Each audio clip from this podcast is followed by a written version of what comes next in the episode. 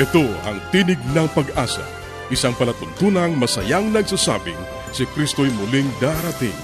Tiyak na darating at malapit nang dumating. Kaya't kaibigan, pumadakang siya'y sa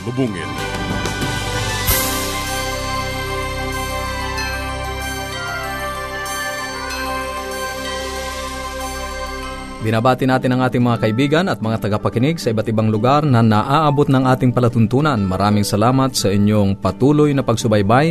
Ito pa rin ang Tinig ng Pag-asa, ang programang hatid sa inyo ng Adventist World Radio. Sa inyo na hindi pa nakatatanggap ng mga aklat at mga aralin sa Biblia na aming ipinamimigay, maaari pa rin po kayong makipag-ugnayan sa amin. Sumulat lamang sa Tinig ng Pag-asa, P.O. Box 401, Manila, Philippines. Tinig ng Pag-asa, P.O. Box 401, Manila, Philippines. O mag-email sa tinig at awr.org. Tinig at awr.org. Maaari ka rin mag-text sa Globe 0917-1742-777. 0917-1742-777. At sa Smart 0968 0968-8536-607.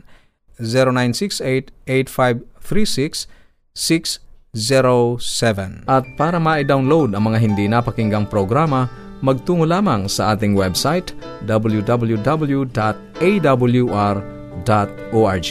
www.awr.org Maaari ka rin magpadala ng mensahe sa ating Facebook page facebook.com slash awr Luzon, Philippines. facebook.com slash awr Luzon, Philippines. Ang ating mga pag-uusapan ngayon sa buhay pamilya, paglakad na kasama si Kristo. Sa gabay sa kalusugan, mga sakit sa balat, ringworm. Paano nga ba nakukuha ang sakit na ito at paano natin malulunasan? At sa ating pag-aaral ng salita ng Diyos, sino ang pinakamasayang tao? Yan ang ating mga tatalakayin dito pa rin sa Tinig ng Pag-asa. Manatili kang nakikinig.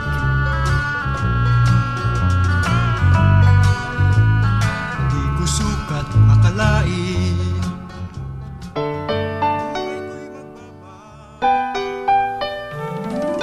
Tayong mga Pinoy, mataas ang pagpapahalaga sa pamilya. Walang hindi kagawin. Lahat kakayanin. Kahit buhay, itataya natin kahit anong hirap, kahit anong bigat, wala yan basta't para sa pamilya. Sa maligayang araw na muli ngayon, ito po ang inyong lingkod, si Pastor Solomon sa Buhay Pamilya. Ngayon po ang ating tatalakayin ay tungkol sa paglakad ng mag-asawa na kasama si Kristo. Mayroong isang uh, kwento na ang uh, isang national park sa Amerika ay nagtaka sapagkat meron silang tinatawag na dalawang puno na tawag nila the faithful couple. Matibay na dalawang puno or couple na ito ay hindi naghihiwalay. Noong tinanong sila, sabi ng ito, mahigit na isang libong taon nakakaraan, sabi ng isang ranger doon sa park, meron tumubo na dalawang uh, puno at sila ay magkalayo. Labing limang talampakan ang layo sa isa't isa. At pagkatapos ng walong daang taon, itong dalawa ay naging isa. Naging parang magkayakap. Kaya nga tinawag sila na sila ay the faithful couple. Yung dalawang uh, kahoy ay naging isa. Iniisip ko ngayon, ano ba ang simbolo ng isang spiritual na pag-aasawa at mayroong pagkakaisa sa paningin ng Diyos at sila ay tumatagal na mayroong spiritual na paumuhay. Kung ating iisipin ang ugat po at kalaliman ng pagsasama ng isang mag-asawa ay kung ikaw ay sumusunod kay Kristo. Pagbabasa ng banal na kasulatan at ang inyong pagresponde o pagtugon sa paunguna ng banal na Espiritu. Kaya nga ikaw ay lalago na kasama ang Panginoon at magigag kayong tinatawag na faithful couple. Ang pag-aasawa daw, ang sinabi, ang pinaka-importante ay yung spiritual relationship o ang spiritual na relasyon sa isa't isa. Ito ay nagiging mabuti ang pag-uugnayan kapag ang dalawang tao ay laging naka-ugnay individually. O ang bawat siya nakaugnay sa Panginoon kapag ikaw ay nakaugnay, ang lalaki sa Panginoon at ang babae nakaugnay sa Panginoon, kahit magkaroon ng problema, yung kanilang relasyon ay hindi matitinag sapagkat pareho silang sumusunod sa Diyos, lumalakad sa mata ng Panginoon, sinusunod niya ang kanyang mga sulat, nananalangin na magkasama, at kahit sila ay magkahiwalay at naroon sila sa ibang lugar, sila pa rin ay nananalangin sa Diyos. Kaya nga, kapag iyong binanggit ito, ang paglakad kay Kristo ay nagpapatibay kapag nakaugnay ang bawat isa sa Panginoon. Ngayon nais kong basahin ang sinasabi sa Aklat ng Mateo, Kapitulo 7, 24 hanggang 27. Kaya't ang bawat nakikinig sa mga salita, kung ito ay ginaganap ang mga ito, ay matutulad sa isang matalinong tao na nagtayo ng kanyang bahay sa ibabaw ng bato. Bumagsak ang ulan, dumasa ang baha, humihip ang mga hangin at humampas ang bahay na iyon, ngunit hindi yan bumagsak sapagkat itinayo sa ibabaw ng bato. Ang bawat nakikinig sa mga salita kong ito ay hindi ginaganap, ang mga ito ay matutulad sa isang taong hangal na nagtayo ng kanyang bahay sa buhanginan. Bumagsak ang ulan, dumating ang baha, humihip ang mga hangin, at hinampas ang bahay na iyon at yun ay bumagsak. Napakalakas nga ng kanyang pagbagsak. Mga minamahal ang sabi po rito, ang ati daw pagsasama-sama ay dapat kasama at nakatayo sa ibabaw ng bato na walang iba kundi si Kristo ang kinatatayo ng ating relasyon. Kaya nga't ang sabi, kung si Kristo ang siyang nagtayo ng ating tahanan, hindi ito magigiba. Kahit pa ang iba ay nagsusubok, nagibay ng ating samahan, ito ay laging mananatiling nakatatag. Ang ati pong payo sa bawat isa na nakikinig ngayon, sa ati pong pag-aasawa, dapat tayo ay laging magkakaroon ng matibay na relasyon sa Panginoon. Bawat isa, ang lalaki at babae, sapagkat ang sabi sa atin, kung si Kristo ang nakakaalam sa atin personally, tutulungan niya tayong lumago sa isang pagkakristyanong pamumuhay. Kaya nga't sinabi nga ni Apostol San Pablo, hindi na tayo ngayon mga bata na tayo ay pagpapasapasahan ng mga alon, na tayo ay madadala ng mga hangin, ng mga doktrina ng hangin kung saan saan, kundi tayo po ay lalago sa lahat na aspeto ng ating buhay sapagkat ang puno ng ating buhay ay si Kristo. Mga minamahal, sa ating buhay pamilya, isipin natin, kapag ang Panginoon ang ating kasama sa paglakad, tayo mananatiling kasama niya. Titibay ang ating samahan, kaya nga't isipin natin ang relasyon natin ay magbubunga o kaya ito'y mamamatay kung ang mali ay ang ating communication. Isang paalala mga minamahal, ang panalangin ay nagdadala sa atin upang tayo maugnay sa Panginoon. Kaya't bilang mag-asawa dapat tayo manalangin kasama ang ating minamahal.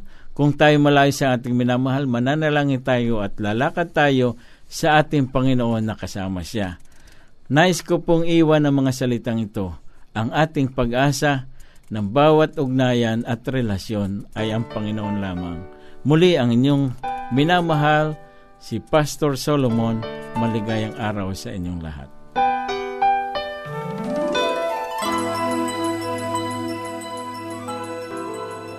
Yes, Dad and Mom are coming. I wish my parents will come too. The best way to spend time? It's with family. Adventists care. Patuloy kang nakikinig sa Tinig ng Pag-asa. Kung mayroon ka mga katanungan o anuman ang nais mong iparating sa amin o kung nais mong magkaroon ng libreng aklat na aming ipinamimigay, sumulat ka lamang sa Tinig ng Pag-asa, P.O. Box 401, Manila, Philippines Tinig ng Pag-asa, PO Box 401, Manila, Philippines. O mag-email sa tinig at awr.org. Tinig at awr.org. Maaari ka rin mag-text sa Globe 0917-1742-777. 0917-1742-777. At sa Smart 0968 8536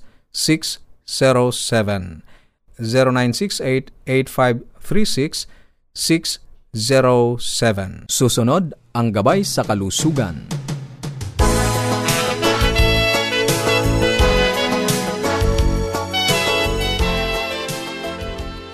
Ako po si Dr. Linda Limbarona. Isang magandang araw po ang pagbati ko sa inyo. Sana po ay nasa mabuti kayong kalagayan at ang pagpapala ng Panginoong Diyos ay laging nasa inyo sa araw-araw ninyong pakikinig. Mayroon po sana kayong napupulot kahit kaunti na naisa sa kabuhayan ninyo upang maging malusog ang inyong pangangatawan.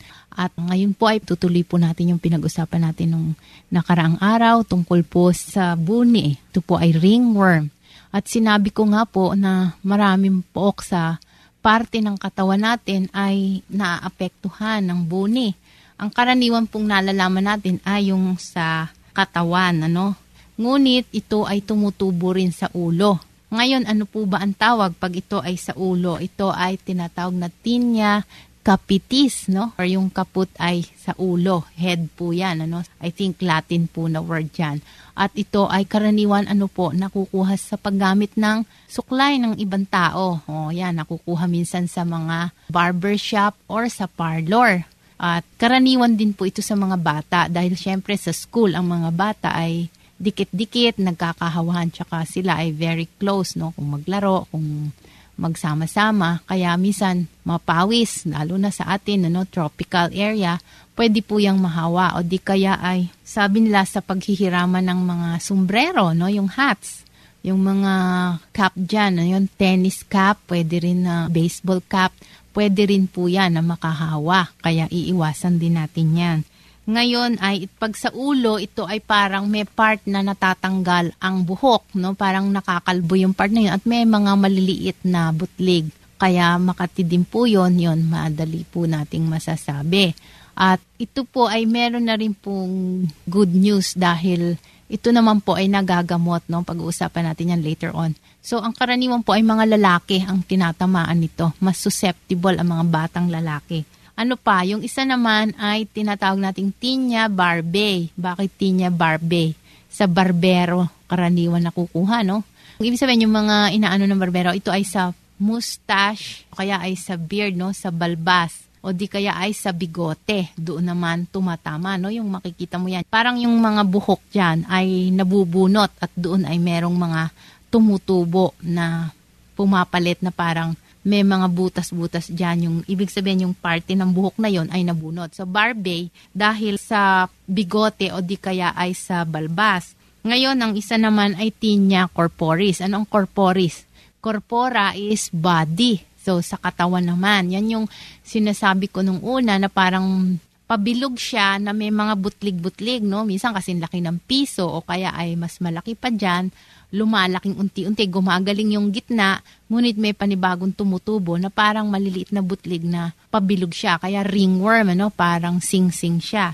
Ngayon, meron naman tinatawag na tinea cruris. Ano naman yung cruris? Yung mga singit naman ang tinatamaan. So, yung jack itch ang tawag nila. Ibig sabihin sa mga jockey or sa mga brief ng kalalakihan. Kung saan yung may mga garter sa singit, no? o di kaya dun sa may pagitan ng dalawang puwitan. Ano? Kasi syempre dyan po namamawis, pwedeng dyan naman din magkaroon. Kung sa kamay naman po lumabas ito, ano naman ang tawag? Ito ay tinatawag namang tinea manum sa kamay. No? At kung sa paa ay tinea pedis. Ito po ay karaniwan. Ano? Anong tawag natin dito? Ito ay yung buni sa paa. Nangangati. No? Kadalasan po kasi dahil naka kulong sa sapatos, tapos ay namamawis ang paa. May mga tao po kasing mapawisin ang paa. Yan po, mas madaling tubuan, ano, yung lalo na kung hindi malinis sa katawan, hindi naghuhugas ng paa araw-araw. Kaya sa gabi, bago matulog, ay pwede po yan. O yung medyas ay hindi pinapalitan araw-araw, eh yan po nakakatubo ang bakterya. At kung likas po kayong mapawisin, kailangan lalagyan po ninyo yan ng foot powder. So hanggang dyan na lang po muna tayo. At least napag-usapan natin kung saang parte ng katawan yan tumutubo at kung ano ang tawag. Sa susunod, pag-uusapan natin kung paano naman yan gagamutin. Ano? So hanggang sa susunod nating pagsama-sama ay makinig po sana kayo muli araw-araw sa ating programa. Salamat po sa inyong lahat. Paging Dr. Rodriguez, you're needed at room 321. Dr. Rodriguez, Mrs. Martinez, room 321, please. kailangan na po nating i-dialysis ang asawa ninyo. New outlook and a healthy lifestyle makes a big difference. Adventists care. Ang inyong napakinggan ay ang bahaging gabay sa kalusugan at bago tayo dumako sa pag-aaral ng Biblia, muli ka naming inaanyayahan kaibigan na makipag-ugnayan sa amin. Anuman ang nais mong iparating, maaari kang mag-email sa tinig at awr.org. Tinig at awr.org o kaya ay mag-text sa Globe 0917-1742-777. 0917-1742-777 at sa Smart 0968-8536-607 0968-8536-607 o kaya ay magpadala ka ng mensahe sa ating Facebook page facebook.com slash awr Luzon, Philippines. Facebook.com slash awr Luzon, Philippines Dadako na tayo sa pag-aaral ng Biblia. Kumusta ka kaibigan? Muli, narito ang iyong kaibigan sa Himpapawid, Pastor Romeo Mangiliman. Dadako tayo sa Salaysay ika-pitmput-pito. Ang wika sa English ay ganito, The happiest person in the world is the one most involved in serving others. The most miserable person is the one most involved in serving self. Ang pinakamasayang tao sa libutan ay yoong higit na kasangkot sa paglilingkod sa iba. Ang pinakakahabag-habag na tao ay yoong naglilingkod lamang para sa sarili. Ikaw ba ay malungkot? Sa kindergarten ay dati na naming inaawit ang I am in right, outright, upright, downright, happy all the time. Paano ang tungkol sa pagiging masaya sa lahat ng panahon? Hindi marami sa atin ang nakagagawa noon, hindi ba? Maging si Pollyanna ay nagkaroon ng pagkakataon na ang kanyang walang hanggang katuwaan ay nagwakas. Ngunit isang bagay ang tiyak, anumang kaligayahan ang dumating sa iyong buhay. Ito ay bunga ng paglimot sa iyong sarili at pagtulong sa iba. Ang taong lubhang naglilingkod lamang sa sarili ay siyang kahabag-habag. Sa buhay ng paglilingkod lamang nasumpungan ang tunay na kaligayahan. Siya na nabubuhay ng isang walang silbi at makasariling buhay ay aba. Yaong mga nagpapakahirap sa paggawa ng lahat upang matiyak ang kanyang kaligayahan ay mga kahabag-habag yaong mga nakakalimot sa sariling kapakanan para sa iba ay muling inilarawan sa kanilang mga puso ang liwanag at pagkapalang ibinibigay nila sa kanila. Isa sa mga mithin ng Diyos para sa kanyang bayan ay ang isa ay maging maligaya. Kung minsan, ang mga relihiyoso ay hindi napapansin ang katotohanan iyon na inaakala nila na ang nakaitim at mukhang banal ay siyang pinakamalapit sa Diyos. Ngunit yun ang totoo. Bagamat totoo na may higit na kaligayahan kaysa bula at kinang na inilarawan ng mga taong nasa palathalaan, totoo rin na ang mga Kristiyano ay siyang pinakamaligayang tao sa balat ng lupa. May isang kasaysayan tungkol sa isang mahinahon at mapanglaw na Kristiyano na sinubok na ibahagi ang kanyang pananampalataya, tumugo ng kanyang kaibigan. Hindi ko iniisip na maging Kristiyano. Sa tingin ko, Tila isa kang tao na masakit ang ulo. Ayaw mo namang alisin ang iyong ulo, ngunit nasaktan ka sa pananatiling ito. Ano ba ang nasa pangangatwiran ng tao na naging dahilan upang mag-isip ng panahong pinakamalapit sa Diyos ay ang panahong tayo ay mukhang seryoso. Napansin ba ninyo ang paligid sa panahon ng banal na hapunan sa iglesia? Ito ay panahon ng pagdiriwang dahil sa kapatawaran ng mga kasalanan at katiyakan na kapayapaan sa Diyos. Ngunit walang nakangiti. Kapag ginagawa mo iyon, mag-isa ka. Kung minsan, sinusubok kong papaniwalain ang mga tao na hindi kasalanan ang ngumiti sa hapunan ng Panginoon. Ngunit kailanman ay hindi ako gaanong nagtagumpay. Habang ipinamahagi ang mga diakono ang alak at tinapay, ang kapaligiran ay tila isang libing. Ang ilan sa atin ay natutuksong ngumiti sa mga malamlam na mukhang nasa paligid ngunit bigla naman itong binabawi. Ang banal na hapunan ay dapat na isang masayang karnasan. Ang pagsamba sa Diyos ay dapat na isang masayang karnasan. Ang mga Kristiyano ay dapat na siyang pinakamasayang mga tao sa sanlibutan. At ang isang pangunahing dailan na ito ay totoo ay sapagkat laging iniisip ng tunay na Kristiyano ang iba na inaabot ang iba at dahil dito ay nawawala ang pagtingin sa sarili. At ang pag-abot sa iba ay walang pagsalang nagdadala ng pagkapala sa gumagawa nito. Sino mang nais na magligtas ng kanyang buhay ay mawawala nito at ang sino mang mawawala ng kanyang buhay dahil sa akin at sa Ebanghelyo ay maililigtas yun. San Marcos 8.35 Ang nagbibigay ay nakikinabang. Yoong mga naglilingkod sa iba ay magbibigay ng isang pakinabang para sa iba. Yoong mga naglilingkod sa iba ay pinaglilingkuran ang punong pastol. Sila ay inom ng buhay ng tubig na masisiyahan hindi sila magnanais na kagilagilalas na paglilibang o anumang pagbabago sa kanilang buhay.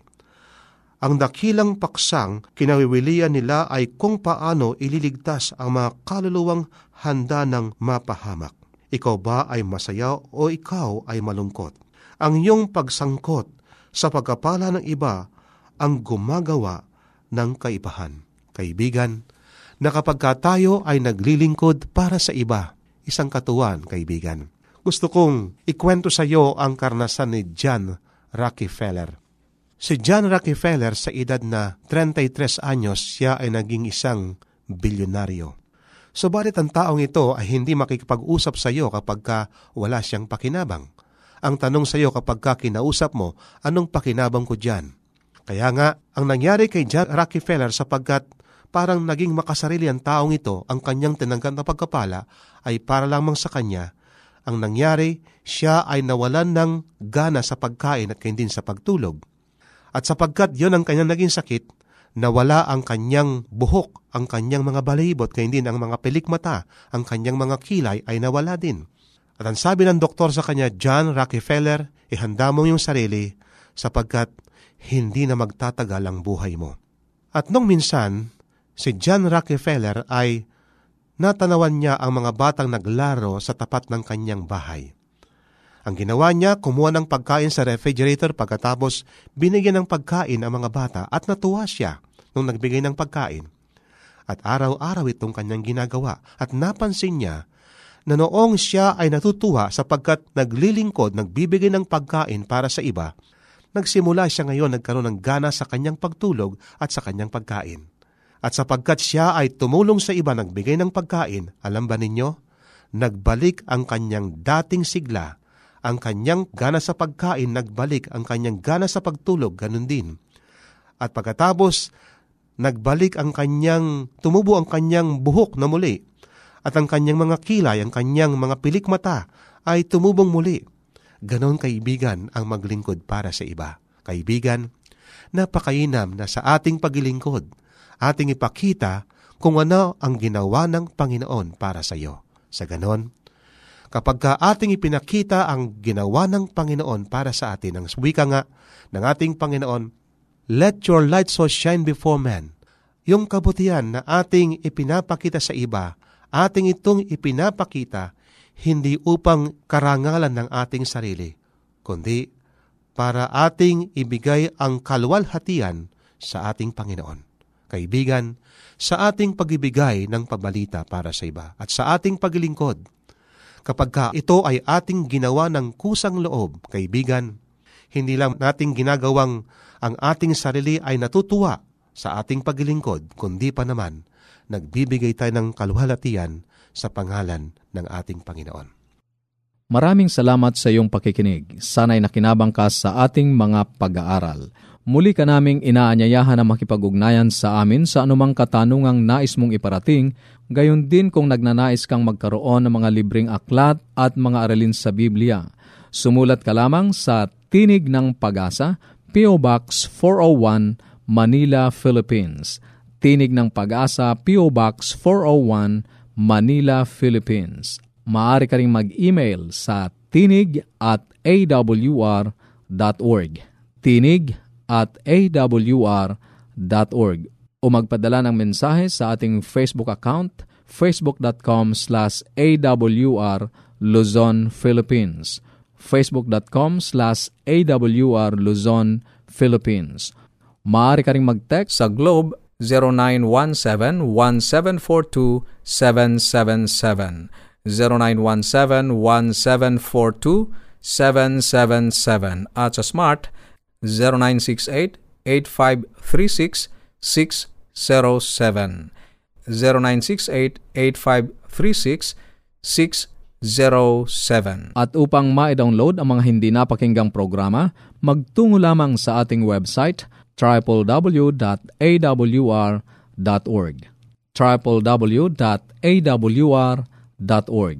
Sa mga kababayan nating nasa Estados Unidos, maaari nyo na ring mapakinggan sa inyong mga cellphone ang ating programa. Idaya lamang ang 712-432-9975.